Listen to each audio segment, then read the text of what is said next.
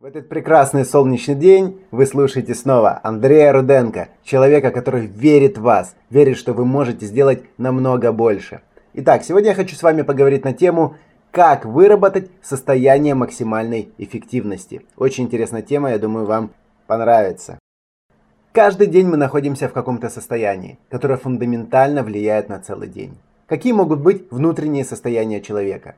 Можно перечислять множество признаков, в которых они отображаются, но в целом, если их объединить, есть два состояния человека. Поддерживающее, позитивное, и отбирающее силу, негативное. Замечали ли вы, что есть дни, когда все из рук валится, когда окружающие люди настолько раздражают и выводят из себя, что просто невозможно? Было ли у вас такое? А бывает наоборот – когда все идет по наилучшему сценарию. Везде успеваешь, все выходит с первого раза, хочется смеяться и за все благодарить. Скажите, в каком состоянии приятнее находиться? Конечно, в позитивном, ну если вы нормальный человек. Ведь наше внутреннее состояние имеет прямое влияние на реакцию, которая отображается во внешнем мире. О чем же я говорю? Давайте рассмотрим на примере.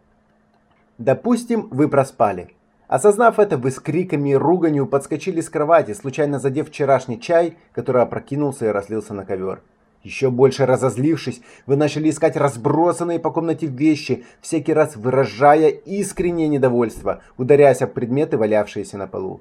Одевшись и выбежав на остановку, вам пришлось долго ждать общественный транспорт. Это еще больше вывело вас из себя, что отразилось на вашей реакции в сторону водителя, который через время подъехал.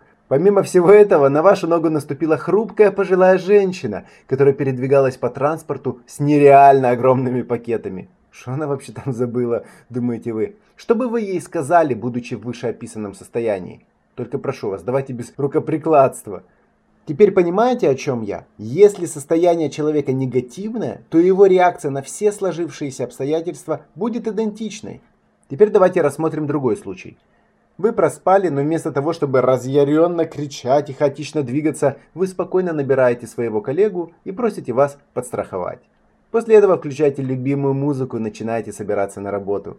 Выйдя на улицу, вы наслаждаетесь лучами утреннего солнца, которое начинает окутывать землю теплом.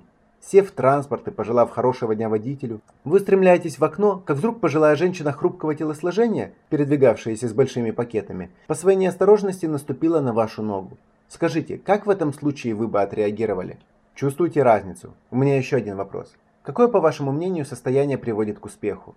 Правильно, позитивное. Ведь оно отображается в радости, уверенности в себе, в счастье и так далее. Именно так ведут себя успешные люди. Благодаря позитивному отношению к жизни они входят в состояние максимальной эффективности, что делает их еще более успешными. Как же выработать это состояние максимальной эффективности? Есть три ключевые составляющие, следя за которыми вы будете всегда в тонусе.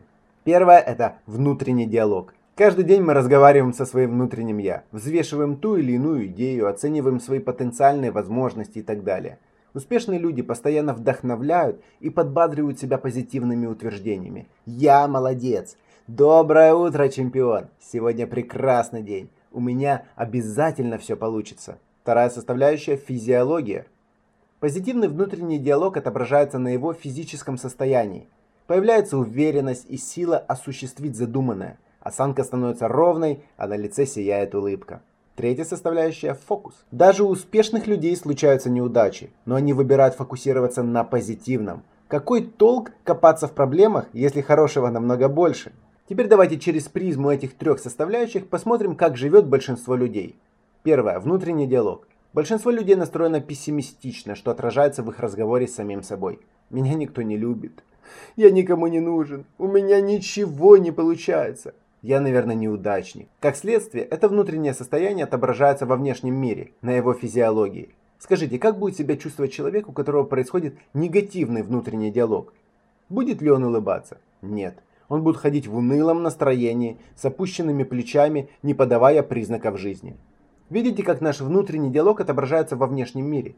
Лень, апатия, депрессия – все это отображение внутреннего разговора с самим собой. Как следствие, полное нежелание действовать и достигать поставленных целей.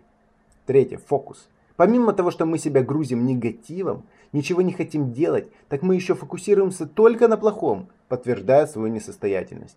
Вот я пробовал, и у меня не получилось. Работодатель не повышает зарплату, видимо, я бесперспективный. Даже мой кот сдох. Это точно знак. Главная мысль, которую я хотел вам донести, заключается в том, что вы сами можете создавать свою реальность.